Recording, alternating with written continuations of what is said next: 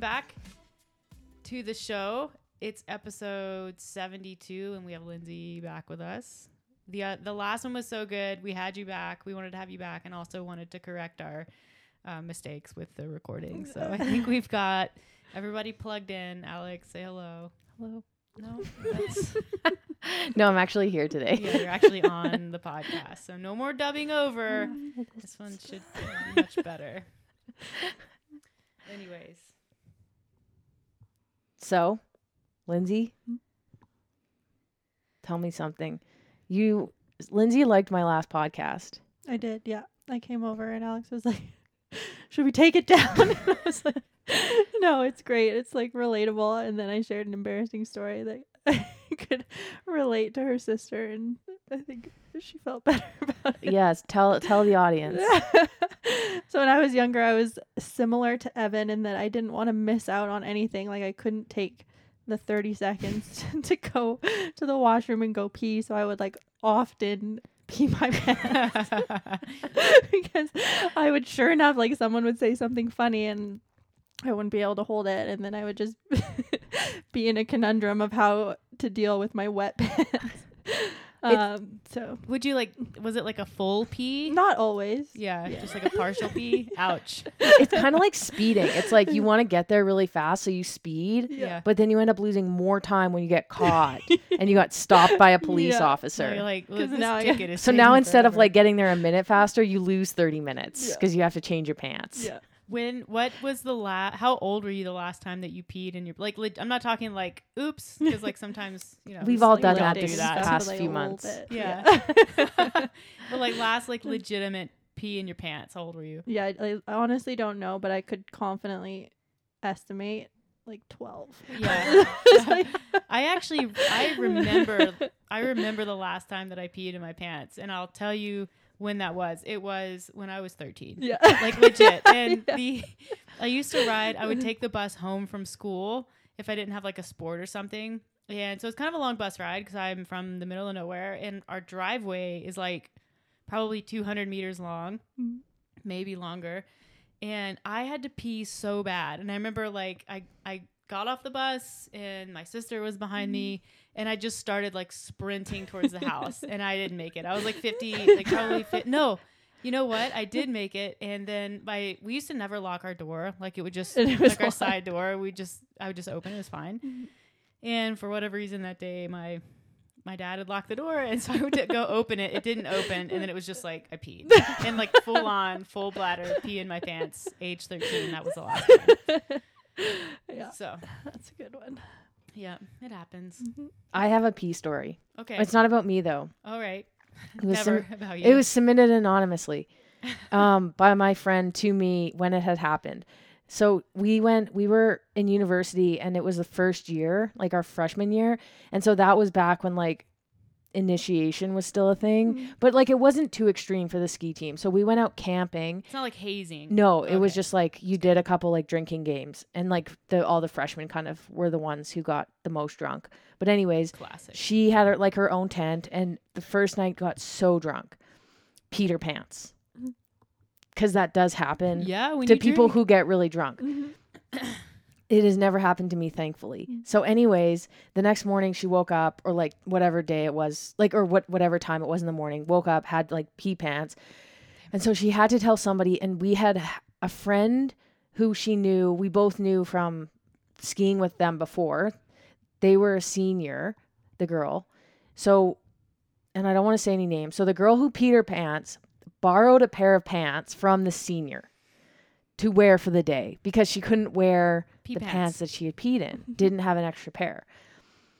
The next night, so that that night we went whitewater. That day after the first night, we went whitewater rafting. Yep. I was so hungover that it was one of the worst days of my life.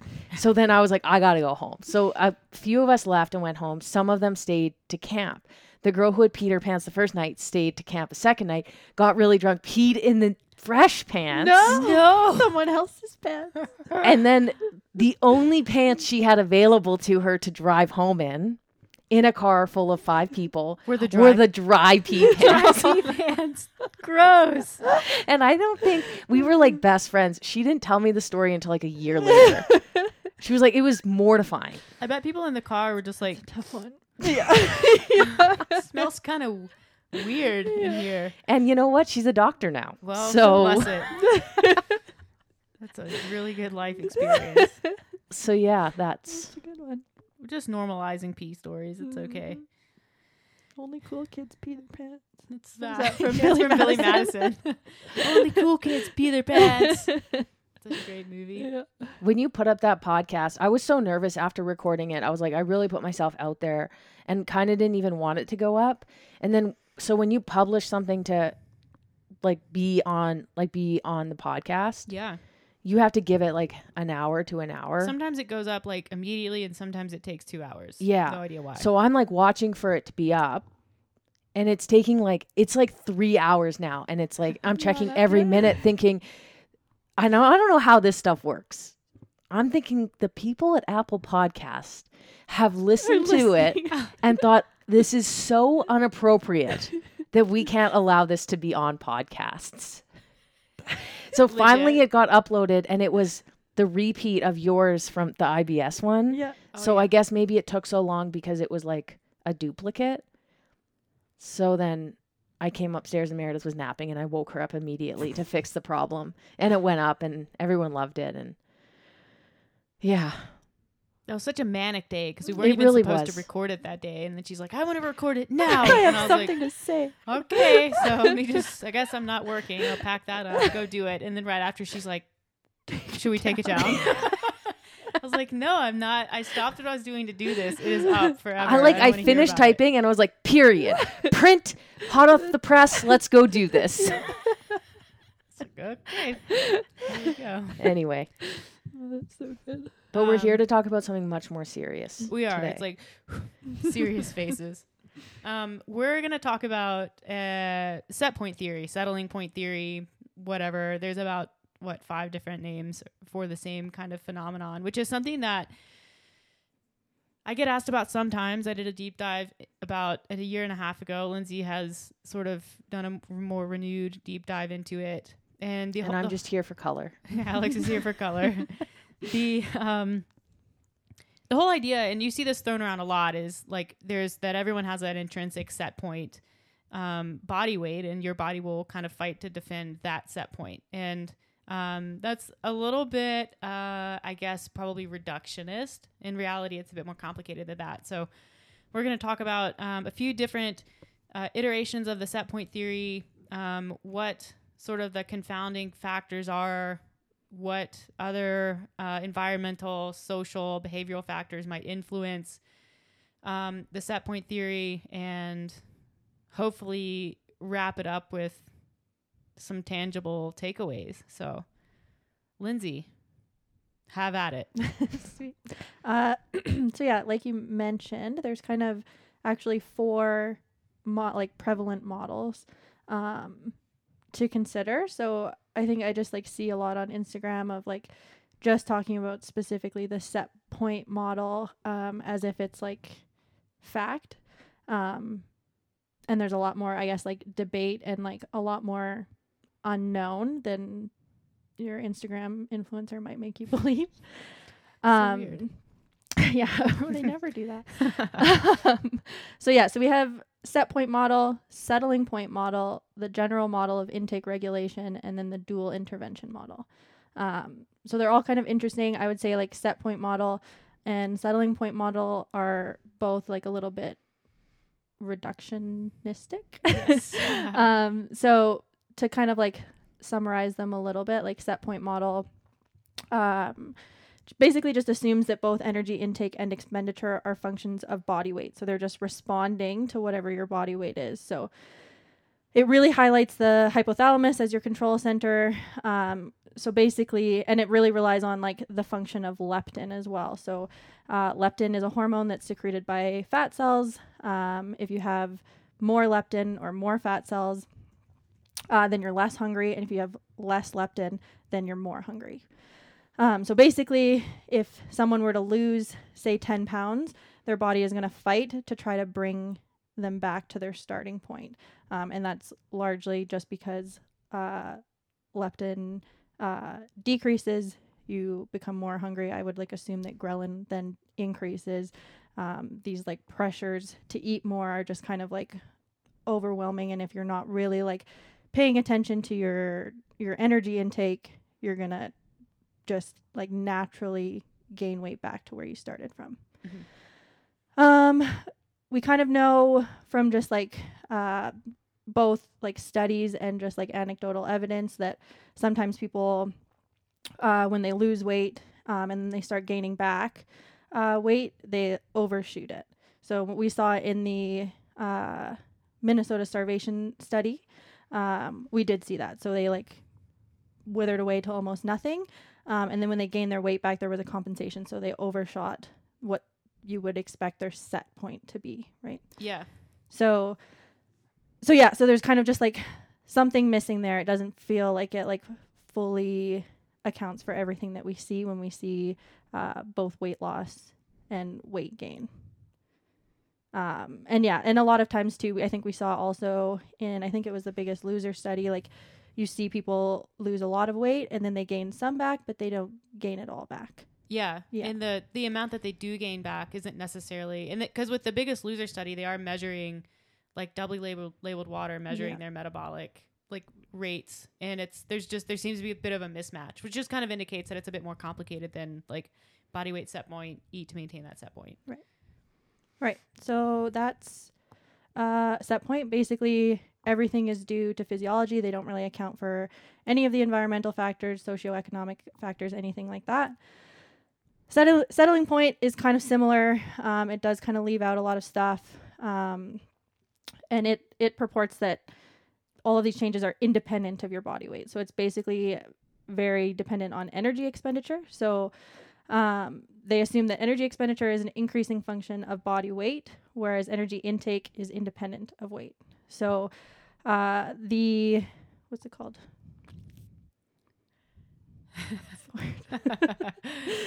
um, Elephant. the Pistachio. ana- sorry analogy for Yeah. that would be like a like a reservoir, like a yeah. like a water reservoir. So uh, it rains, so that's your your intake. It increases, um, so then more water flows out, um, and it's basically just regulated like that. So that makes a lot of sense. yeah, so that's kind It's of a like good visual. And elephants Yeah. drink out of those. Okay. water. So it was related. um, so yeah, so while with like set point model theory, uh, intake uh, adjusts based on your body weight. With uh, settling point, it's uh, your energy expenditure uh, reacts to your intake and has nothing to do with body weight. But the the effect is that your body weight changes. So it's more of a, a byproduct. Yeah, Yeah. exactly. Um, so yeah, so if this one was true, we wouldn't see any changes in like thermogenesis, no metabolic adaptation. Everything would just kind of like settle out based on your uh, energy expenditure. Um, so obviously that can't quite cover it because we do see, um, we do see adaptation. So again, with like the Minnesota experiment, um, they did hit a plateau. Like they didn't just like wither away, wither away, wither away to Yeah. nothing.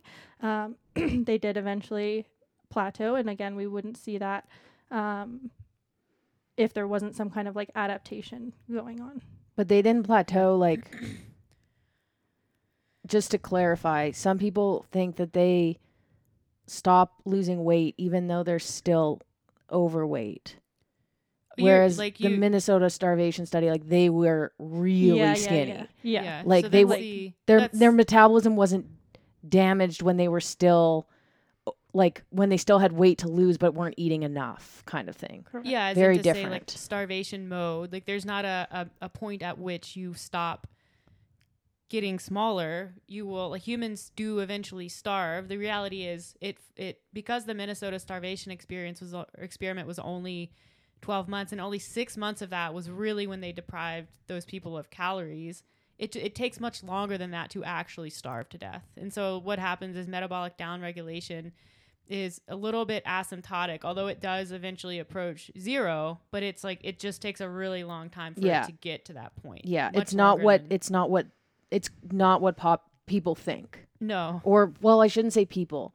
There's a, a popular opinion out there that starvation mode is a thing and that if you're eating too little as an overweight person then you won't lose weight Right. Yeah. anyways, yes, all agreed on that. Um, so yeah, so that's basically that one.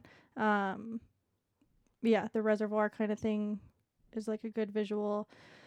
Um, and yeah, it just can't quite account for everything either. Um, because obviously we do see a change in like uh, energy expenditure um, dependent on someone's weight. Um, okay, and then the third one, the general model of intake regulation, very long name, can't always remember it. um, it gets like super nuanced. So um, this one kind of c- combines the concepts of negative feedback um, that we talked about in the set point model, um, and then it has uncompensated factors, uh, which would be kind of accounted for in the settling point model. So what it says um, is that we have uncompensated factors, which are m- primarily environmental, and then we have compensated factors, which are per- primarily physiological. Um, and both of these factors are affected by our genetics. So something uh, like leptin would be compensated. So again, when we have more fat mass or for more fat cells, we have more leptin. As fat uh, cells decrease, we have less leptin. So our body is kind of um, compensating or reacting to those changes. And that's because leptin is produced in the fat cell. yeah, well, Yeah. yeah, is released from the fat Mm. cell. Yeah. Um, and then environment um, that it acts uh, on us, on on our um, on our physiology and on our um, it affects our expenditure and our, our weight and everything. But obviously, our intake doesn't actually affect the environment at all. Um, so yeah, so this one gets super kind of into the weeds and basically like it can be boiled down to like everyone is different and everyone responds differently. Um, but in reading the research, some of it was really interesting in that like we have a obviously our our physiology determines how big like our stomach is, but our genetics um, will influence when we start eating at like what point of hunger do we start eat st- start eating and i thought that was interesting because i'll have like clients that like will say to me i cannot handle being hungry like period yeah. like I know. so then you have to come up with all of these hacks but like i mean the reality is if like your lo- your goal is weight loss you're probably going to feel a little bit hungry sometimes like yeah. in order for it to work um, so that was interesting. And then another uh, part that was interesting uh, when talking about these effects were uh, the number of people that you eat with um, affects how much that you'll eat. So and it like increases linearly with like number of people. So two people you'll eat a certain amount. Three people you'll eat more. And it just like goes Yeah. up. Um, which yeah i thought was also uh, really interesting. Um, this one it's important to know that there aren't really any set points um, it just suggests that the level that is the level that's defended is quite malleable. Um, but any changes so say your environment changes your socio socioeconomic uh, status changes there's going to be like they they created an actual like simulation model and the weight fluctuated a lot. So they they changed one factor by two times so they doubled it and the weight like fluctuated up and down a bunch and then it kind of settled um, at uh, 7% this was like um, i guess like a negative effect um, of this environmental factor and it settled at a 7% greater body weight. Um, and then that new body weight was maintained as long as no other yeah. changes occurred. Um so yeah so kind of interesting but also a little bit like into the weeds and i don't know what you guys think just from my kind of explanation of it but i just think it it's a little bit like well yeah of course like everyone's different everyone's response a little bit different And- settling points are gonna and everyone's different. environment is different and Yeah. changing. I I learned some when I was in psychology or studying psychology in university that if you eat with somebody who is skinny and who's eating a lot, then you will be more likely to eat more. Mm. If you're eating with somebody who is overweight, you will be more likely to eat less. Oh, okay That's interesting. yeah I'm I will admit I haven't been like I tr- I was going to do a post on that and I tried to do some research and Mhm. I was struggling to find anything that um like supported it, Yeah. but I, I didn't dig that deep. Well, there's probably But- like that's one correlation. I mean, obviously the group size is another really important Mm-hmm. correlation, and then there's all this research on how, like, I mean, there's all this bickering that about what causes obesity, but there is a distinct and like very positive, very tight correlation between the increase in portion sizes, at least in the U.S. Like even even look at a fast food chain like um, I, like McDonald's or Hardee's um 50 years ago. Like look at the portion sizes then and compare them to now, and that's just one restaurant chain. The same increases have been observed like across really every variety of restaurant, and that correlates strongly with obesity. So there's all this research that it's um I can't remember the name of the, the theory. Basically, like if you put a plate down in front of someone, they're gonna eat what's on the plate, Mhm. probably. And so if you just if, if what goes onto that plate gets bigger and bigger and bigger, what do you think's gonna happen? Like obesity is gonna rates are anyways are gonna go up. So I think that environment plays a lot. I think that is really important. And even though there's like the, a genetic component to um, obesity, there's a there's definitely a genetic component to hunger. Um, like that's pretty well known. I think that the environment that you're in, I mean, it's like it loads the gun, so Mhm. to say, or like I guess genetics load the gun, and your environment pull the pulls the trigger. Mhm. So even when you're dealt a genetic hand that's not as optimal, doesn't necessarily mean that there's no hope. Yeah, Yeah, and you see it. ev- Yeah, even just like the way that cities are set up, like grocery stores in like lower income areas of cities are like harder to get to. Yeah. And then once you get there, the like fresh food can end up being more expensive Yep. and feed less people in your household than Yeah. the like uh less healthy food or packaged food. And they've done too, like there's I mean that like food deserts are a real problem, Yep. especially in lower income areas, but they have done and that's a real you know, that's a, a thing that the like health zealots will get on, right? Is if you want to fix um obesity and chronic disease in low income communities, like subsidize and give them access to fresh foods. And that's like that's their fix. But then they have done that. They've put subsidized grocery stores in like quote unquote food deserts and buying and eating behaviors don't change, Mm. which then suggests like, yeah, it is an access issue, but it also is there's like an educational component to it. There's a social component to it. It's not as easy as like, well, just give them access, give people access to fresh foods that are less calorie dense and have more vitamins and minerals and nutrients. Um, that doesn't like access alone doesn't fix the problem. Super complicated. Yeah, it is, and I, I don't even know if like education, maybe it, maybe enough education is is the answer, but it like it's so like systemic, and it's so much like how you grow up eating and like how your like palate and like taste for things um like develops.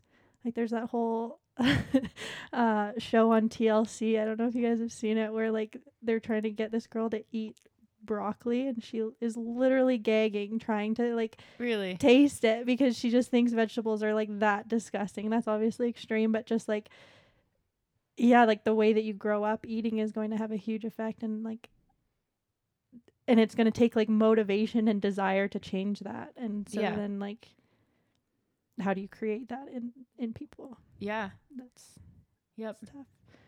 Um, we're all reading the book Burn by Herman Pontzer, which is kind of like goes into the the next model, but um, uh, I lost my train of thought. Oh, he was talking about um, potentially like taxing unhealthy food, and from like a public health standpoint, like how that would like what outcomes that would lead to and like it does sound like a good idea to me personally but i also know that like the like backlash that you would get from people if you were to actually do that Yeah. um and i think you said that they have they've tried it in like some areas and it was effective but i just like i don't know if i could see it happening in a place like america or Yeah. canada I mean, Europe definitely has some stronger regulations on their. Uh, I know, like their soda, like there's limitations on how much, like you can't buy two liters of soda in a Mm. lot of European locations. They have like just their food access is quite a bit different. Like but also, even cereal, you're like, what kind of variety is this? Mhm. it's like grape nuts. Where are the frosted flakes? yeah. There's just more regulation there. And like even okay, I'll say rice cakes there. They don't have flavored rice cakes. Oh, really? They have like plain. Yeah. And I'm like, where where am I? What kind of world are you living in here? Yeah, but that's like it's different. If you do that in the U.S., I think it would. Well, it would just come with all kinds of pushback. But Yeah. I mean, that's. I remember like early on in the pandemic, or not early on, um, when vaccines had just come out and they were the U.S. and well everywhere was trying to figure out or get creative with how do we convince people to get this vaccine. Um, and I remember Krispy Kreme came out and said, "We'll like we'll give a free donut to anyone who has proof that they've had the they got the vaccine that day. Like get the vaccine, go get a donut." And that got so much pushback Mhm. because a lot of people were saying, "Well, you know, Krispy Kreme is part of the reason why." Um, you know, they they Yeah, because the risk one more donut's gonna put you over the edge for COVID. Yeah, but then like there's the uh, the flip side is like a donut is not devoid of nutrients, Yeah. and that's like there are, are are kids and there are people out there who suffer from hunger and starvation and food insecurity, and to them, like yeah, is a Krispy Kreme donut optimal for nutrition? No, but it is still nutrition, and so um. Yeah, it's. I, I think when you start removing food access, even if it's in the best interest of maybe chronic disease, that's is a a bit of a slippery slope, I think, in the U.S. Anyways. Mm-hmm. I agree. Um, okay, so then the next inter or next model is the dual intervention model, which I think probably does the best job of kind of like encapsulating everything. Um, so with it, we have like a lower intervention level and then an upper intervention level, and in between, they, he calls it the zone of indifference. And basically, your weight can kind of fluctuate within that zone. So, say for me, if I were to put myself in there, it would probably be between like 140 and 147, and I can like drift within that weight or those weights. Um, and there's not really like any strong feedback mechanisms, like one way or the other, um, to like make me heavier or or lighter than that. And I seem to just like naturally fluctuate between those two weights, and I'm not sure if that's kind of like similar to you guys. I think like it can be like tighter than that. Like a lot of people will just like stay closer to that. Um but anyways, he says when you drift below, leptin becomes more of a player, which we kind of already discussed uh, when we talked about set point. Um, so when you get uh, if, when you lose a lot more weight, that pressure from leptin is there. Um, when you go higher, there's other physiological pressures. Um, so things like nutrient absorption and stuff. So you you would absorb less nutrients um, and just kind of discard of more um, to kind of like keep your weight uh, lower. Um, so you could have potentially like varying settling points within that range of of indifference. Um, and so his explanation for why we have uh, why like the general population um, is getting more obese is that there are also these uh, environmental pressures. And so at the top level, uh, the environmental pressure of predation is no longer there. So um, I think a lot of people have probably heard of the thrifty gene hypothesis, which is basically like my ancestors were Scottish potato farmers, um, and so my genes are made for like withstanding famine, Yeah. and so that's why I can't lose weight, type thing. Um, and so that would be like selecting for those genes because at some point they were advantageous um, for evolution. Um, so he's saying that's not quite it. He thinks it's more of like a genetic drift situation. And so uh, genetic drift is when there's a change in the frequency of an existing gene variant um, in a population that's more due to random chance. And so in this case, it's not so random, but the the effect or the the pressure of predation has now been removed. So there's nothing kind of like um, selecting for those people that uh, have like an appropriate amount of body fat. So now it's drifting in a way where like you're seeing this allele of like this propensity to to obesity or to gaining more fat um, just becoming more prevalent um, and increasing uh, in occurrence uh, in our population in general. And that's generation to generation. Yeah. Yeah. Yeah. So yeah, that's not just like within like person to person. So you're saying like the predation thing, there's essentially you can boil that down to like there aren't predators who are getting these people Yeah. who can't run away Yeah. Because they've basically. Because They're they're, too too, big. Yeah. yeah. So they can just like thrive in our society. Yeah, and I think it's it's kind of important and I know like I've talked about this before. There's I, I've I've read something and I wish I could remember the the study or the author, but basically the the there is a, a genetic like the genetic genetic predisposition to like to seek out food, to be a person who just has a high drive to go seek out food.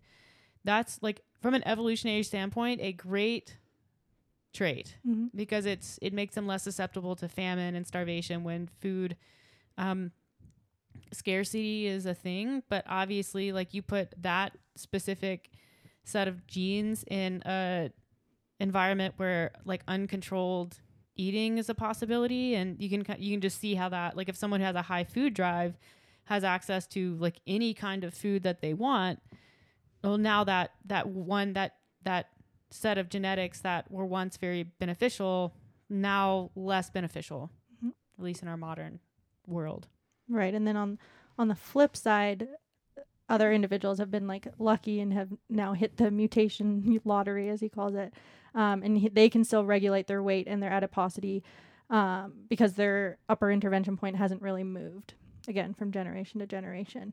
Um, but for other others, their intervention point has now drifted upwards and upwards, yeah and that's why um, we're seeing a, a higher prevalence. An intervention point would be the point at which your your body kicks in mechanisms to upregulate or downregulate. Yeah, yeah, yeah, exactly. Um, and yeah, you can see that with just like uh, sympathetic drive. So that's more just like like, like fidgeting and blinking and, and heart rate and all of the breathing rate and all of those things. So your body can up and down regulate on either end of those uh, intervention lines um, to kind of bring you back into that that area. Um, so Yeah. Yeah. yeah so i think they're all just like really interesting to to think about and like try to rationalize why we see these like phenomenons with like weight weight body weight and like sticking points or settling points or whatever you want to call them um and how we've gotten to this point as a like society with like the amount of like overweightness or obesity um in society. So i think I think the reason that I wanted to talk about it or just kind of go over all four of them was just to kind of explain that there are several different models and it's not just one and we're not 100% sure exactly how all of these how how body weight and uh, body weight like maintenance works um and yeah i personally think that like the dual intervention model makes a lot of sense but it's not without um limitations as well Yeah. Yeah. I think like anecdotally, if you when you work in nutrition and you specifically work with people, I think like I've and we probably all have developed the opinion that like while there are genetic factors at play, I personally think that the environmental factors are the like the stronger. Like that has the a, a bigger impact to people's like day-to-day experience than genetics. Mhm. That's not to say genetics don't matter because they definitely do, but the the propensity to overeat or like regulate appetite, I think if you like just take someone who has a high like like a high drive to seek out food, just someone who's a who's an eater, which I know plenty of people who are like that. If you give them access to, and they've again, this has been done in in research. They've studied this. If you give them access to um, whole unprocessed foods, like for example potatoes, they've done the potato study, and that was to disprove the um, the insulin model for obesity. Uh, but if you give some, if you give people access to potatoes, which are like actually a fairly well-rounded carbohydrate, like pretty good. If you're gonna eat one thing, a potato is not the worst. They regulate even people who have a high hunger drive regulate their eating because, like, you just there's some palate habituation. You can only eat so many potatoes in a day, and they're pretty damn filling. And satiety index is like super high too, right? Yeah, but Mhm. you remove the water content and the fiber and add some fat and sugar and just make it super tasty and like now they're now people will just naturally eat more of those foods. Yeah. So it's it's food availability, it's exposure, it's diet. I think diet pattern overall is super important. Like as people there are probably people who have a high drive to eat in like hunter gatherer tribes, like the Hadza, which is I think Herman Pontzer's preferred. Like that's who he studies the most. Mm-hmm. But they just like they have to work really hard to get their food. Number one, so they're on their feet, hunting, gathering, because they are one of the few like actual true hunter gatherer tribes that still exist. So there's a lot of effort that goes into getting food, and then when they do get food, they have to work to prepare it, clean it, eat it, and it's still only like even then like it's only going through maybe maybe one level of processing, which is like literally cooking it. Yeah, So- they don't have a deep fryer. Yeah. I don't know when the last time you guys ate a baked potato, but like I had one two weekends ago, and I was trying to eat it, and I'm like, okay, this is impossible. and then I slathered some like butter on, and I was like, No better. Yeah. it was like all of a sudden the potato it was just so much easier to eat, Yeah. and it at first I was like, this potato is humongous, and then all of a sudden I put butter on it, and it was gone Yeah. and it's just amazing how much like fat contributes like we talked about this last week about like carb loading just eating like plain carbs is so much volume So but hard. it's so easy 3000 calories if you're allowed to eat fat and carbs yeah.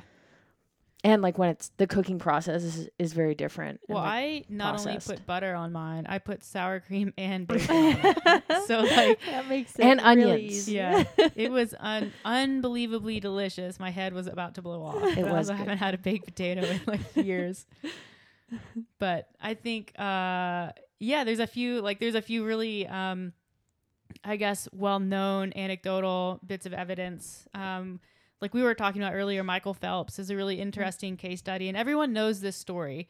Um, you know, he reported way back that he used to eat like 10,000 or 12,000 12,000, I calories a day. yeah.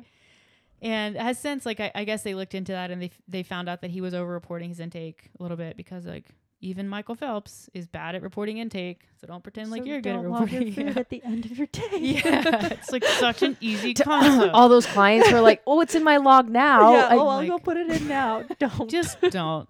Just leave it blank. Um,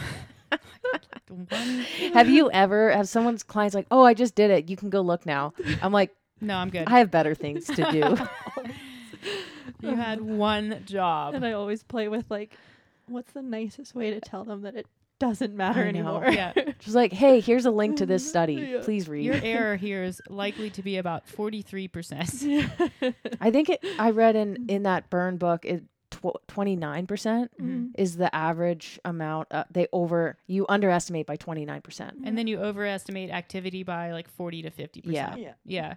But um anyway, so Michael me, though. Michael no. um Michael Phelps, yeah, he reported super high and even when they adjusted it down to like 8,000 or whatever he was actually eating, that is an an incredible amount of food to eat in one day. Mhm. Like I used I used to swim. I have no idea how the dude actually swam. Like I would you'd have to eat all and you're day. not supposed to swim after eating. So you can imagine the timing issues Sorry, there. coach. I, I need another it's only been 15 minutes. I need another 15 minutes. but that's I think a really interesting example. And then more recently, the um the Swedish is he Swedish? The speed skater who during the Olympics, I mean, he just like destroyed the like long course events, and then right after released his training and eating. I think his name's Ni- Nils Nils van der Poel, maybe. I don't know. That sounds Dutch, but I think he's Swedish. Anyways, he might be Dutch. He's Norwegian, but he released his training and eating, and it looks it looks really similar to Phelps, although Yeah. his his calories are lower than Phelps initially reported, like more in the eight thousand calories per day um, range. But he would be a more recent example of how this works, and like their training volumes through the roof. But eight thousand is like significant, and so like you said, that kind of gets into Pontzer's sort of constrained energy model of like energy consumption, which just says like a, there's a, a there's a point at which your body's just going to be like no, Mhm. like you can keep eating, But we're But just no. send it through. like Yeah. we're, n- we're good, thank you. So yeah, so what Herman said about um Phelps was just that like he would have been at like the the highest end of like human ability to absorb nutrients, but not like superhuman, not like impossible, just like he's maxed out the human genetic Yeah. potential to absorb nutrients to put towards his energy expenditure. Um, but yeah, basically that he he couldn't have been eating 12,000 calories. Yeah. So what happens when you so to talk about Pontzer's theory, when someone like Phelps and like there's obviously there's a big difference between Michael Phelps eating eight thousand calories a day and someone who's super sedentary eating, you know, four, five, six thousand calories a day and putting on body fat. But what happens like when someone is overeating to that extent, like where does it go? Like Mhm. it's obvious it's clearly on him, it's not going to body fat, but like why is that? Like what happens in the human body? Like I think like what like what's observed in in I'm gonna like I'm gonna say normal people, and that is people who are not um necessarily like very overweight, not elite athletes. We're not talking about Michael Phelps, but he's probably happening a little bit to him. Like when you're eating in a surplus, like number one, you're even though Phelps is absorbing a lot, he's absorbing less than he like probably could if he ate like the ratio of nutrients, I guess, that he's absorbing to what he's eating is lower. Mm-hmm. So like when you eat more, you absorb less of what you eat. You poop more, Mm-hmm. straight up, more if it's just going through. You fidget, move around more, so you're just Well, like also, naturally like, more active. The energy it takes to digest all of that food. right, the thermic effect of food goes up, and that's not like that's not insignificant. No. That's pretty significant. Like how many? What is that percent wise usually? Like five? It's like five percent. Yeah, depending on like what how high your protein Yeah. would be, but yeah, I can't. I'm not sure. So eight thousand, anyways, eight thousand calories a day. You're spending hundreds of calories a day, di- you just digesting that digesting. food. So that goes up. Like fidgeting goes up. Metabolic processes just up regulate. So you're just burning more f- energy. Even if you're not an athlete, you're burning more energy Mm-hmm. than if you were to eat less. So, yeah, my question about Phelps is why why not? Eat less. Yeah, I mean, I mean, we his life talk- could have been so much. we talk about that with CrossFitters because we we've seen this like push for just like eat, eat, eat at Mhm. these with these high level elite athletes. Um, and I I look at that I'm like that looks miserable to have to just eat so so much. And I'm not talking like I have some clients who eat a lot. They're active. They're on their feet all day, but then there are there are elite athletes who are eating like ex- exorbitant amount of food, and it's like, at what point are you like going over and above the needs? Like diminishing that's, like, returns. Yeah. Exactly. It's like just because you can eat more doesn't mean you're actually getting more out of that much food. Yeah. I don't know, and that's it, I think it's just a difference in theories. Like there's Yeah. there's the theory that like li- it's linear, like activity, especially like physical activity, increases caloric need, and then there's more of the like there's the constrained energy model, so like Pontzer's, which like there are people who have poked holes in that theory. Like Mhm. that's fine. The reality is probably some mixture of the two, but like the other thing that happens with athletes, and this is why I tend more towards the constrained model, at least with with athletes. Like I don't necessarily think you need to be eating your face off to be elite in, especially in CrossFit, which is just it's just it's not an it's not endurance. You're not on a bike. You're not doing an Ironman. You're not expending energy for 12 hours a day. But also when you like very high level athletes are they other metabolic systems become more efficient and they've measured this. And so that also supports Pontzer's theory that when you eat a lot and you train a lot and you exercise and you're super active and this is what he observed in the Ha- the Hadza tribes they're just more efficient at doing other things. They spend less energy during the day when they're doing nothing or they're doing like more mundane like lower intensity tasks. So it's you can't consider like daily activity as like one block and then exercise as another block because when you exercise more, the daily activity block is just going to get a little bit smaller. Does it get proportionally smaller? No, but it it doesn't it's probably not linear. Yeah, That's that makes my- a lot of sense. Does it? Because I felt like I was just No, yeah. it did. No, it did. yeah. I think So- that kind of like sorry, go Did- ahead. Oh, sorry. I was gonna change the subject. Ish. I was just gonna say that kind of like lends to um his idea that like exercise well just like the fact I guess that exercise doesn't actually do anything for weight loss except for in like the very short term at the beginning. Yeah. And that's because your body just kind of like adjusts to it. It becomes your new normal. Yeah. Um which I recommended the book to a client and she read it super fast and she was basically just like So that was really depressing to read. And I was like, I'm sorry. I was like, sorry. She was like, so exercise doesn't do anything. And I was like, Like, no, you did you finish the book? Yeah. it's not that it doesn't do anything. And it is really good for weight loss or yeah, weight loss maintenance. yes. Um, it's just not gonna help you lose weight. And it's It really might- good for a lot of other things. Yeah, it's like good for your health. Heart. like cardiovascular health is important muscle mass is important it does provide like a small buffer for like daily if you overeat by 100 150 200 calories in a day like it provides a buffer for that but Mhm. it's not particularly good at like creating the deficit which i think is his his point and he notes in there too that like people try to keep it kind of a secret because that's that is like the response. People are like oh so exercise is useless. Well no it'll help you live longer and have a better life. Yeah i don't care about that. I just want to you just want to be smaller. Yeah. So it's like okay maybe we shouldn't tell people this. Yeah and like when you the fitness industry needs that narrative out there because that that sells fitness programs. Mhm. the fact that like do this fitness program you'll lose weight. When Mhm. really like do this fitness program it's going to make you really hungry so you're going to make sure you got a good nutrition plan going with it. Yeah. Yeah. Which yeah is a tough sell so i honestly i understand why it might nobody's shouting this from the rooftops. Be yeah. Yeah. I do think like NEAT, like non-exercise activity is underrated though Mm. for for helping a little bit with like, weight loss. Like yeah low intensity, just being on your feet, standing at your desk, that sort of thing. Yeah. Can be a pretty like significant contributing factor to like energy expenditure. yeah like almost But it doesn't so spike your hunger like uh, you know, a workout may may do. Or you don't have that thing in your brain where it's like, "Oh, I ran 5k, I can eat." Yeah. You know, a huge the like dinner compulsory eating behaviors that tend to happen when people exercise Yeah. if you go for now. a I I know so many walk. people who have trained for marathons and gained weight because they get back from their long run and they're like, oh, "I can have a huge brunch." when really and- it's like no you should just have like a normal brunch hmm I mean, yeah, you do need to eat a little bit more. I think for certain, yeah, some people you can do stuff with nutrition, but it's not like what people think.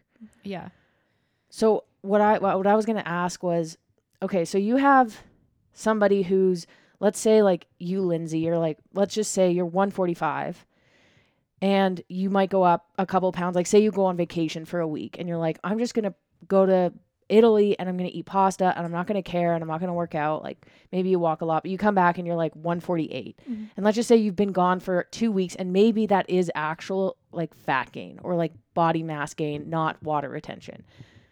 Um like you could say, well, I have a set point that I like I have around 145, so I'm gonna end up back at 145 naturally.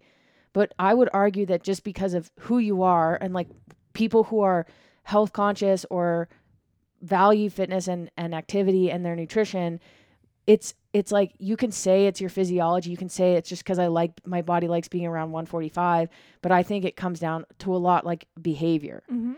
and education, knowing that you can control your weight. I think so that kind of supports, I guess, people who want to say, oh, they like their body likes being in a certain weight. That's my set point. Mhm. But really, you are controlling it to some degree. Whereas there's other people who, you know, every time like December, January rolls around and you're in that holiday period of time, you gain five pounds. And there's research that like those people don't lose that five pounds. Mhm. So that kind of goes against, I think that's one of the holes you can poke in set point theory. Mhm. But it's not enough to trigger that dual intervention theory to say like, okay, you you're like getting up there. We gotta Well, it depends. bring you back down. because it says that there can be multiple settling points within that zone of indifference. hmm And so, five pounds up could be it could within there, Within there. you s- settle in quotes, settle there for a while until the next December, or the next vacation rolls around, and that's why people. Part of the reason some people are like slowly gaining. yeah. Yeah I, think- also think, sorry, this is my last idea. Habits, like I think habits and the way that people's lifestyles are so ingrained, it's really hard to change habits. I mean, we mm. know this. And habits have a pretty big impact on your body weight. So like in order to change your body like there's so many things underlying your body weight. There's almost like you could almost say there's a set point of habits yeah it's a good way to put that actually and your your habits because they impact so you could really like change your habits which will probably change your body weight depending on the habits I don't know. It just kind of goes to the fact that there's a lot of different factors. Mm-hmm. Yeah, I think the nuance in that conversation about the like going on holiday, gaining three pounds, probably a lot of people don't lose it, and so that's you do see the like the scale creep over time, and that like I think the statistic is most people actually only gain one pound over Christmas. I think that's I've heard that. Uh, or over the Christmas holiday, which is like, oh, that's not very much. But imagine you do that every single year, and then also you take summer holidays, and so you do the same thing. So in t- 10 yeah, years, gotta, you've like- gained 20 pounds, which is, people are like, I don't know what happened. Nothing's changed. Yeah. And Yeah. like, do people, because I think people also stop working out. They Yeah. stop like a lot of things. And how long does it take them to get back, like you said, to get back to that set point of habits of like working out regularly and stuff? Like, I think it, a lot of times it takes people multiple months past that because Yeah. they fall back into the habit of not doing it.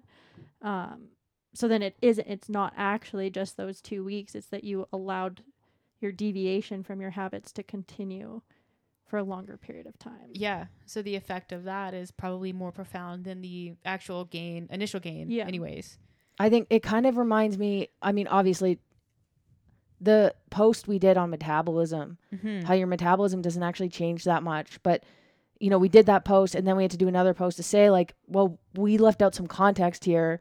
Like, while hormones don't actually necessarily like change your metabolism, like going through menopause doesn't change your metabolism, it changes your habits because Mhm. you f- don't sleep as well. You feel bad. Like, you're, even if you exercise the same amount every single day, your intensity might be way down Mm-hmm. Yeah. and that's going to have an impact like there are so many factors i just don't think i think the environmental factors cannot be appreciated enough in these circumstances yeah, certainly can't be understated. But the the nuance there is like someone I think who does have good habits, I can I can gain a pound, two pounds on holiday and I can come back and like aware that what I did for a week or two weeks when I was, you know, traveling or away, not typical of like my normal behavior.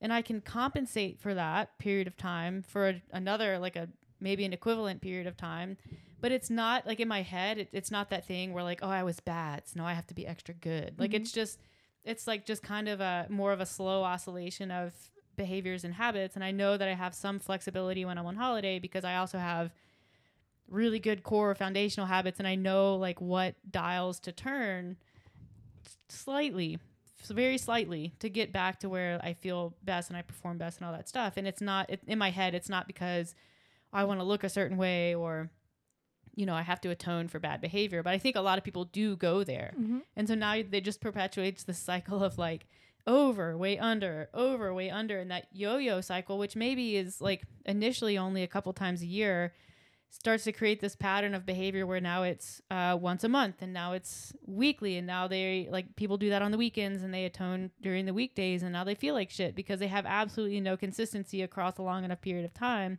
and also they're not actually offsetting or doing a great job of offsetting caloric sur- surplus so the like scale is still going up.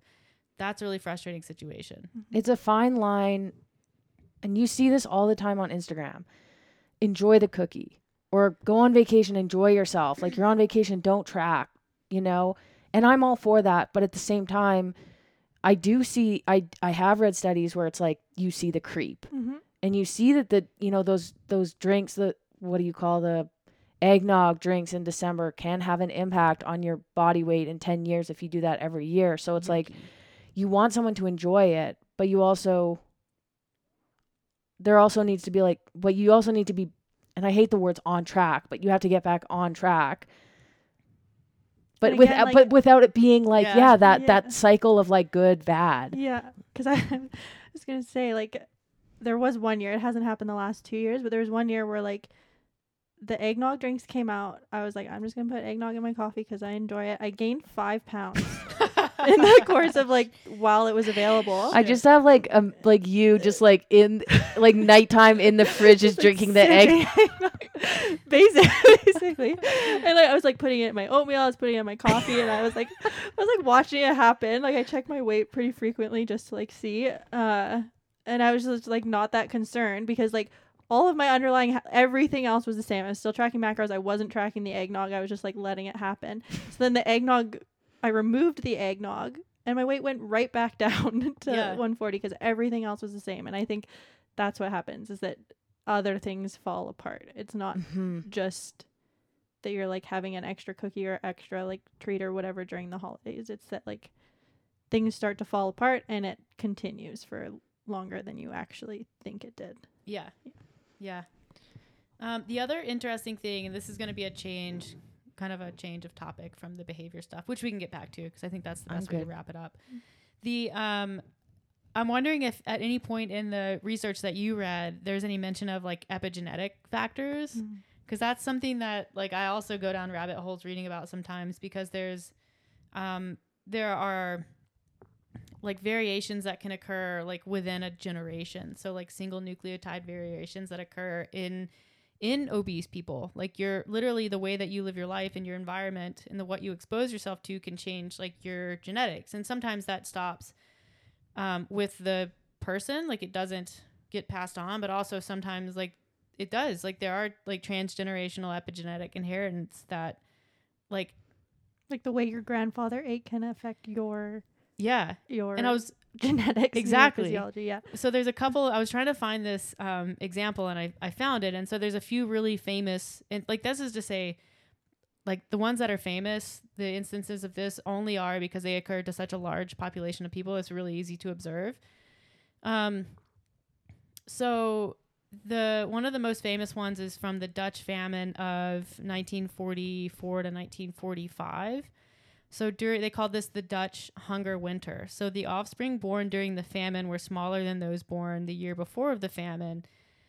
The effects of this famine on development lasted up to two generations. And so what they found is the offspring born during the famine were found to have an increased risk of glucose intolerance in adulthood.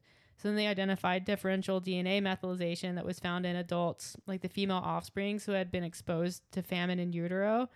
Um, and that was passed down the germline and so they they like as obviously we've sequenced the human genome and so they kind of have an idea of what gene this is. Um, but that's that's one example. There was an Överkalix study that also correlated bm like bmi in males to like higher bmi in males born to fathers who began smoking early in life Mm. but not daughters. And so there's also like sex differences. Mhm. So there's also like that's just kind of to say like our environment now, like what we have access to, like number one, the industrial revolution, re- revolution and the agricultural revolution, like our population just boomed, and so like famine is just more of an issue than it was when we were living in caves. Less of an issue. Yeah, Yeah. because oh, sorry, less of an issue. Yeah. Um. So that's there's that. Then there's also like smoking and drinking and eating, which obviously like that has a ha- that has effects on. It's really fun. it's so fun. but that's gonna and like we're just like we are just starting to kind of learn about the effects because we just sequenced the human genome like Mhm. what 15 years ago Yeah. and so we we don't even like we don't even know we don't have all the information but like there's definitely some shit going on Like, Yeah.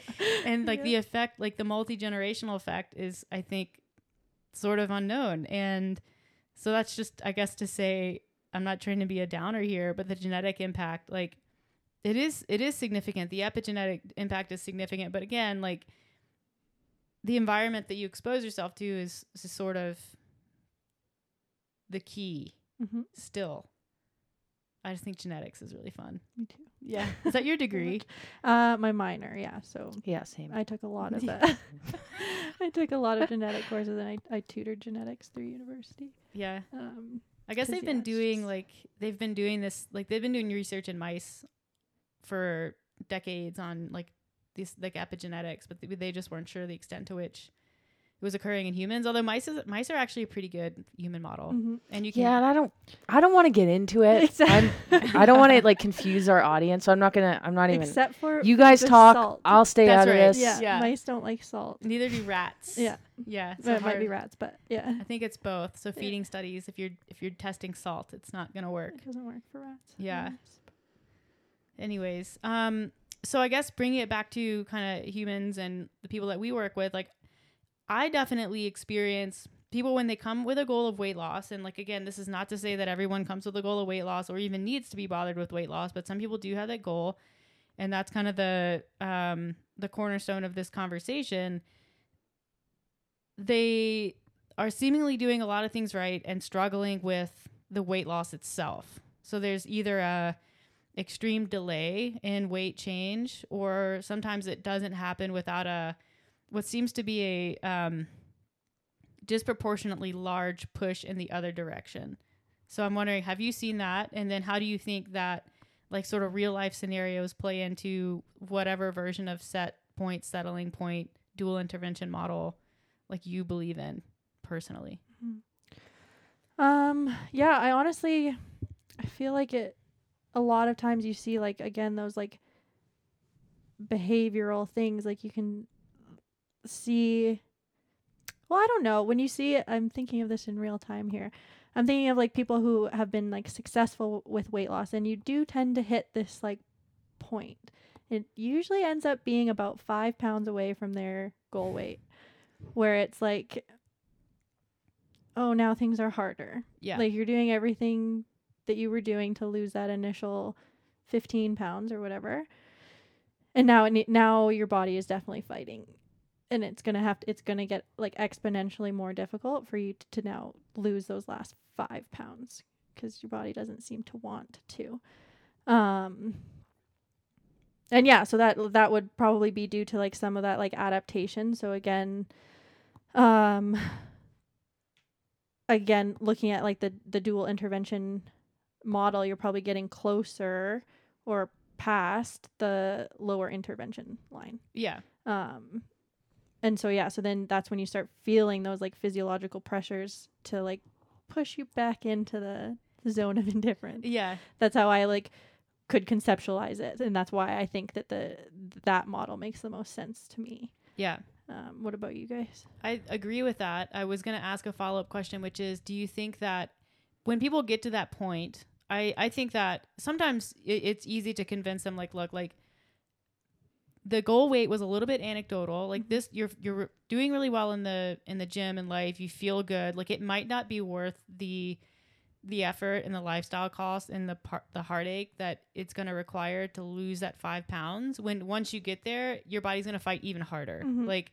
it's not like okay you got me. Like you don't just like push Okay. past that wall and all of a sudden things get easier things just continue to get more difficult. Yeah. so um two questions. The first one is if people in that moment kind of say like well screw this. Like i'm not going to get there so why try? Which a lot of unfortunately a lot of people do do that. Mhm. do you think that they are do they get pushed all the way back up to their initial weight? Or is it like do people tend to settle out like around maybe a couple pounds over sort of where they finish? And then the second question is um how do you even go about maintaining at that point because it's so like tricky if you're dieting down to get there the reintroduction of calories because we do have a tendency to overeat at that point needs to be done rather judiciously Carefully. yes Yeah. Um so yeah, I think it it, it depends. um because cuz yeah, like I try I really try to stop people from dieting before they get to the point where they're kind of like really sick of it so that you can so that they have some of that like motivation left to do a little bit of a reverse diet where you are like trying to add calories slowly back in. And like the fact still remains that like someone who is naturally that weight and someone who dieted down to that weight, the person who dieted down might just habitually have to eat less calories than the person who's naturally that weight. Yep.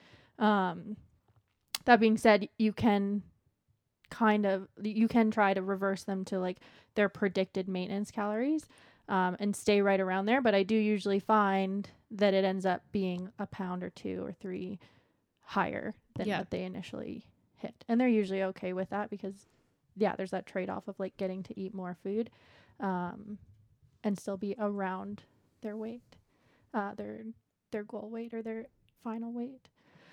What was the second question? the second question was um, how do you go about reintroducing calories like what's the what's the approach there both from a like scientific standpoint and then also kind of a psychological motivation like a lot of i get a lot of resistance when i say like okay, now is we have to take a diet break. Yep. Um, we need to reintroduce some calories because a lot of people have worked so hard to get to that weight. Um, that when you say that, they kind of panic. Yep. But it's like the the goal here is not like you is not to keep eating this way long term. Yep. Like it's like a, a calorie deficit is a, a tool to achieve a specific outcome, but it's not like it, there's no expectation that that is now your calorie target forever. So how do you go about kind of reintroducing calories and then how do you manage people people's emotions around that? Yeah, I think I like I personally again really like the like reverse diet method um where you slowly usually slowly increase uh carbs and fats. Um usually you can keep protein around the same. You can actually end up with like a lower protein intake cuz you don't have to protect against uh muscle loss if you're not in a deficit. Um but yeah, so I'll like and again, like it depends on the person. Like sometimes more of like a recovery diet where you just go straight back to maintenance is better for someone. That does usually come with like a faster weight gain, which people usually don't like, but the reverse diet comes with more like a higher need for adherence and your hunger spikes up in Mhm. like a reverse diet. You start giving it a little bit more food, a little bit more food, and it's like, okay, great. And it starts like, like, rev something up. Yeah. Um, and so then people find that like hunger is even worse because you get those like adaptations during the diet phase where you like maybe don't feel hunger as much, and then you start adding food back in, and the hunger goes goes up. Um, so yeah, like I said, you want to like save some of that like motivation and determination for for adding the food back in. I think that is the best way um, if people are prepared for the hunger. So I really try to like tell them that. Yeah. um and then yeah so i kind of like sell it to them that way. I say like um like we can't diet forever. I think people usually are like more sus- um they accept sec- accept it more if you sell it like it's going to be slow. But i definitely have clients that just can't. Like they're like, just "Nope." like no i can eat like this forever. And i'm like no can't. No. um so yeah that's a that's a tough question. Yeah. I think that it's like when you think about because earlier you used the term like sticking points which is i like that term a lot more than like set point just because i don't like set point is such a hard and concrete like well this is it. This is my set point. And even settling point kind of has that. Sticking point implies that you can sort of break through physical barriers but it might be difficult Mhm.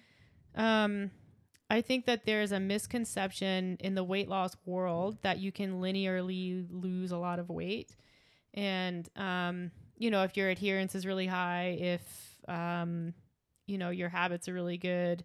And I think, like, if you're making the right adjustments calorically, like mathematically, it's certainly possible. But from a, like, enjoyment standpoint, it's really, really hard to do that. And so I Mhm. think that the getting to those sticking points and using that to kind of inform like okay now would be a good time for a break because we're struggling to make progress like you're working really hard like your your mood and your um your desire to do this is starting to wane and so essentially you kind of just like stepwise kind of move down towards whatever that goal weight is taking breaks reintroducing calories getting the metabolism back up functioning at a more normal level and then like okay now we've sort of earned the right to dabble into deficit again. So you go for it, maybe break through that sticking point, and then just sort of rinse and repeat that cycle. Mhm. And that's not like that is not a a quick process for most people. That's like a year, two years. You're probably doing should be doing strength training at the same time. Mhm. Like it's a kind of a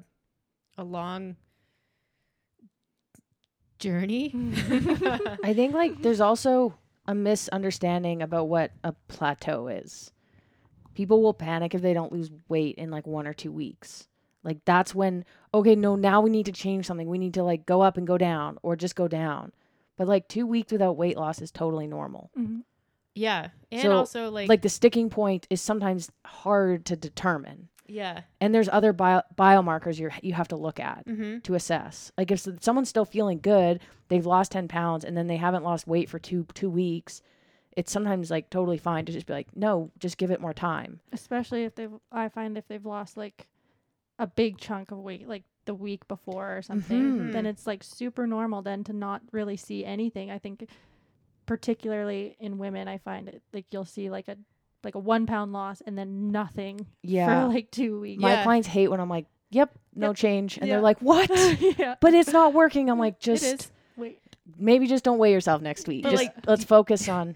Do you remember what used to happen on The Biggest Loser when contestants Oh, wouldn't gosh, lose weight? yeah. It would be They like, were like shamed. red, like buzzer, and then they would Oh, just stand so there. sad. But like it's and they they legitimately were like they Yeah. they thought they failed. Well, you didn't fail. Like you just didn't lose any weight. That's totally you didn't normal. stay in the sauna for long enough this morning. Yeah, you drank too much water. Like, but that's what paints people's understanding of how weight loss should occur. Yeah. Not just The Biggest Loser, although that's a pretty offensive show, but like that, I think there's just that expectation. And like, well, that's not really how that works at all. Yeah. To like to circle back to the behavior stuff with the diet, and then and then kind of people who go back like resettle to their set point, what they think is their set point. It's not necessarily a. It's not necessarily that they have a set point. It's that they've they've been on what they consider to be this like this diet. Their behavior has changed for a specific period of time. So the diet isn't like less food, it's it's their behaviors and so when they go they don't necessarily like reverse diet back to a maintenance. They go back to all the same stuff they were doing before that led them to that point of needing to diet. Mm-hmm. So it that that's again that kind of goes to well, a lot of different things, but I would say underlying behavior is the takeaway. Mm-hmm. Yep. It's di- yeah. Creating. But people will say, "Oh, well, it's my physiology," and I'm Yeah. like, I guess to some degree it could be, but also that's the point. That's the reason why like what you're doing now needs to be sustainable Mm-hmm. for the long term. Yeah, I think it's tough to like parse out because you want like the good ha- the habits and the like the working out and choosing the healthy food and stuff like that to be something that you do indefinitely.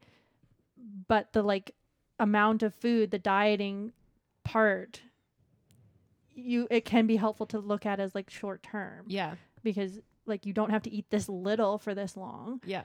but you should along the way be establishing like good habits with like food quality and stuff like that that's going to carry you through forever um, so that you can maintain that weight loss when you start increasing calories again Yeah. It's it's more uh scalable, Mm. I guess, up and down. versus yeah getting on these like plans where it's like eat this bar at this time and then this shake at this time It's and like, then are you gonna do that forever forever? yeah Yeah. So- and that's I have this this guy who um he sort of struggled to he doesn't communicate particularly well so um that's a problem but he he struggles to implement really any habits exercise like his his logging is a mess uh if he does it he's very difficult i'm like what are you doing and he's just very difficult to get a hold of um he doesn't listen to the podcast so it's, it's fine um It's first mistake. yeah well and so he's really difficult to communicate with. He's not making progress, not surprisingly. Um, but will ask me just randomly when he when he does get in touch with me. He says, "What are your thoughts on OMAD? Like one meal a day?" And I'm like, "Dude, no, like." No, you don't need to do something like that in order to have progress. Like we just we need we we need to get on a routine. But it's like people I think just they're like, well, I can't do normal shit, so I'm just gonna do this weird shit. So Mhm. because at least that will work. And his justification was like, according to my math, um, one pound of fat has 3,500. Well, that's not your math. That's just the math. math. yeah. Um, I can create that doing one meal a day. That's this calories, even if I'm not exercising. And I'm like, I thought you were exer. Are you not exercising? Yeah, wait, Like, what? this is news. but it's just all over the place. There's like a complete lack of control, which makes like it does make nutrition really hard because from a scientific standpoint, if we're manipulating calories and expecting a result, we need everything else to be at least somewhat controlled. Like if we're treating them as variables or yeah, as controls.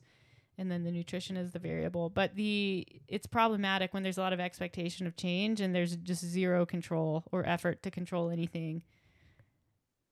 That I- was me just me venting. I had a, a a plan only come through this morning, and I was looking at the intake form, and I'm like, okay, I'll just um start working on this now.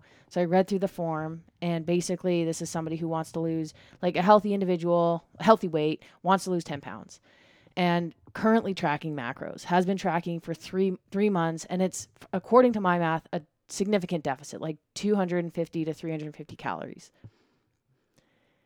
but is not losing weight Mm. And so then I go down and we've recently added into our intake form how compliant were you? How come what was your co- compliance like on these It's my favorite question in the intake It's so form. good. It And it's like good addition. five. And I'm like, this is frustrating because Now I'm going to give her this plan, which is going to contain the exact same calories that she's on. And it's like make and that a basically 10. just be like, yeah, that this is the, Just the stick change you it. need yeah. and it's and then you know the response was well how did you feel was good on the week weekdays was bad on the like not bad she said i struggled on the weekends Mhm. so i'm like well i don't this isn't a nutrition problem this is And I mean, Habits it's- problem. it is it, it's like what what are you doing on the weekends so i mean I'm, i'll probably ask her what the biggest struggle was and see if i can help her with that but i mean the macros are totally fine Mm. Mhm. it's it's tricky yeah. I'm like I don't have a silver bullet for you. yeah You are the silver bullet. Yeah. Mhm. You are your own silver bullet. That that is tough because like in in that situation, would you maybe just try to like put her at less of a deficit and Yeah, and see if she can adhere to it, or you give better. them. I would maybe consider. I mean, I like to talk with people before I do the one-time plan, just to make sure that they're comfortable with the plan.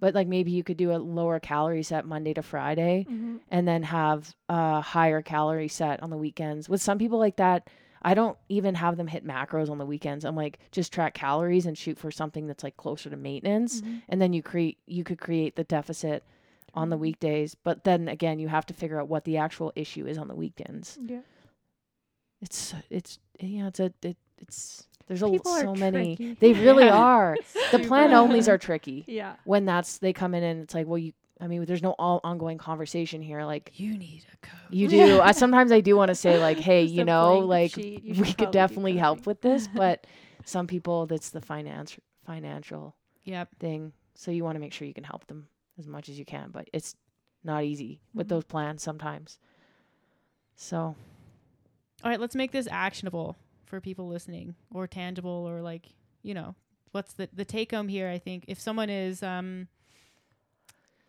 yeah, if they're uh, if they adhere to set point theory and they kind of like they they believe that, like what's the take home message? Um, I think, uh, basically, yeah, I would I would say like if you're adhering to that in the sense that like you think that the body weight that you're at is like a set point and you can't lose weight, like if you're in that kind of camp, that to maybe take a look at more of like your behavioral um habits um and see if there's anything like a, an honest look at those and see if there's anything that can be improved there.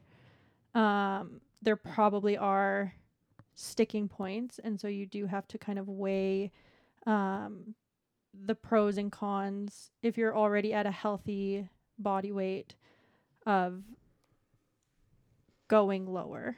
Um, Precision Nutrition has a really nice uh, infographic um, called "The Cost of Getting Lean." Oh, I've seen that one. yeah, that's a great yeah that's that can be really helpful for people um and kind of yeah just like sets it up nicely outside of like a, a set point or anything. It's like um yeah the the behaviors that you have to adopt into your life consistently in order to be that lean. And of course there are outliers like there are people who can just naturally maintain a like a really lean physique um with less effort. But i think it does a good job of like uh explaining it for like most people Yeah. um yeah i think that's sometimes It's pretty good. Sometimes I feel, and just a bit about myself, sometimes I feel like, oh, I'm just a naturally lean person. Yeah. But then I, after learning more about generally nutrition and habits and like some of the theories, I don't necessarily think that's the case. I Mhm. think I actually work really hard to stay lean. It just doesn't seem like work to me because it's just the life that I live. yeah and i think like the impact of how long you've been an Mhm. athlete like Mhm. uh Mike ha- makes a funny joke. One of our coaches, he, uh, because like women specifically will come into the gym and be like, I want to look like that girl. And he'll be like, Great, I'll put you on a six year plan. You're going to work out six days a week. You're going to do doubles. Um, you're going to track your macros. And then people are like, Oh, she looks like a man, anyways. Yeah. I don't want to look like her. Um, Basically. so I, you know what?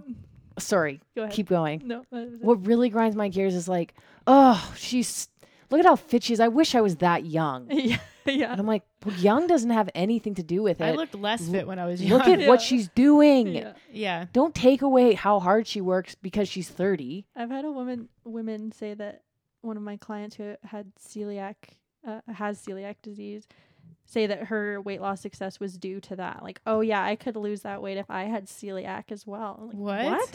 that is psychotic. Oh man. That's I, I love the uh the oh just just wait till you're my age everything will hurt and I'm Mhm. like well did you work out like I did I am when you were maybe things won't hurt because Yeah. I'm doing such a good job at like my fitness and strength and joint health and all of that stuff Mhm. I don't know just like whatever get off me I want to live my life Mhm. but also the the I want to look like her. I mean, we just talked about this in a podcast a couple what, last week or two weeks ago. It's like you can't. Yeah. I mean, you might be able to, but like oh yeah, the the whole bulking up thing, I'm like, you can't. You can't work hard enough to be bulky. Like, no offense, Yeah. most people just can't do it. So I had a client Kudos. once send me a photo of like this like really elite like triathlete being like, I want to look like her. And this person is works out, but is nothing near an elite athlete. No offense, just that's a fact. And she was like, Do you think this is possible? And my response was like, I mean, it's possible. Mhm. Anything, not anything. there, p- things are possible, but like it's not possible in the next, sign you know, year. again, Like you're going yeah. on a six year triathlon. Yeah. Yeah. like you have to adopt that lifestyle for six to ten years yeah. or more. So yeah, I mean it's possible, but like you and better you buckle still might up. not look because you Yeah, don't have her genetics. Yeah, you're gonna look like you at that Yeah. leanness or whatever. It's even when I was like when I was really good at CrossFit, like when I was when I was beating you all the time, just like thumping you, just like so good okay, at CrossFit. that is never no. Like lifting more, running faster, all of that stuff. You remember? okay, I didn't look anything like you. Like if you put us like side by side, you'd be like, "Oh, that girl's way fitter," because you're just like leaner. Like you have more lean body mass. You just like your muscles look different on your bones. Wow, still kicking your ass. okay. Anyways, yeah, I think the. I mean we value different things. the uh I I only have four ab muscles. That's Okay. all that's the best I'll do ever. But I think the the important takeaway is the like it's tempting to adhere to these kind of like schools of thoughts and these doctrines and get really dogmatic with nutrition and um, in fitness and just like belief systems and that's just kind of our culture. But the reality is it's just it's a lot more complicated like than that usually especially with regards to anything with weight loss is is multifaceted and it's going to have a you know there is the genetic component there's the behavioral component there's the environmental component there's like socioeconomic there's what you do for work like are you a single parent? There's all these things that that that play um a role in it and there are people that have plenty of success that you would look at their situation and think like holy shit how does this person do it? And they they just do it because they have figured out what the limitations of their situation are is like what the constraints of their life is are Are. are. And they work around those. I mm-hmm. think there's when people aren't willing to look and, and be real, realistic and understand what their constraints are and then how can i maximize my potential given my situation then you that's kind of when they run into um to problems so yeah I think the ultimate takeaway is don't take we away should from just do a whole podcast of takeaways. the ultimate takeaway is like you are in control, Mhm. at least to some degree. Yeah You're not at the whim of of just a, a number. No. Like it's not like no effort is going to change anything. I don't think that's. I think that's the ultimate takeaway. Unless Lindsay, you have another takeaway. a second takeaway what you think To might that. be a set point might just be a sticking point. Yeah. Um, sticky a sticky point cool. Well, I enjoyed this. Yeah. We went down many rabbit holes. Yeah, I, um, tangents there, but it was it was good. I love tangenty podcasts. So yeah, thanks for coming on again. Yeah, thanks for. We'll make this again. more regular. But. Yeah, and and then for those of you listening, if you want to, we're gonna put something up a voter box where you submit whether you like having Lindsay on the podcast or if you don't. Lindsay, yes or no. It will, it will be, all be anonymous, so no judgment, but we will see your name but yeah, um, thanks for listening, and we'll catch you on the next one. Bye.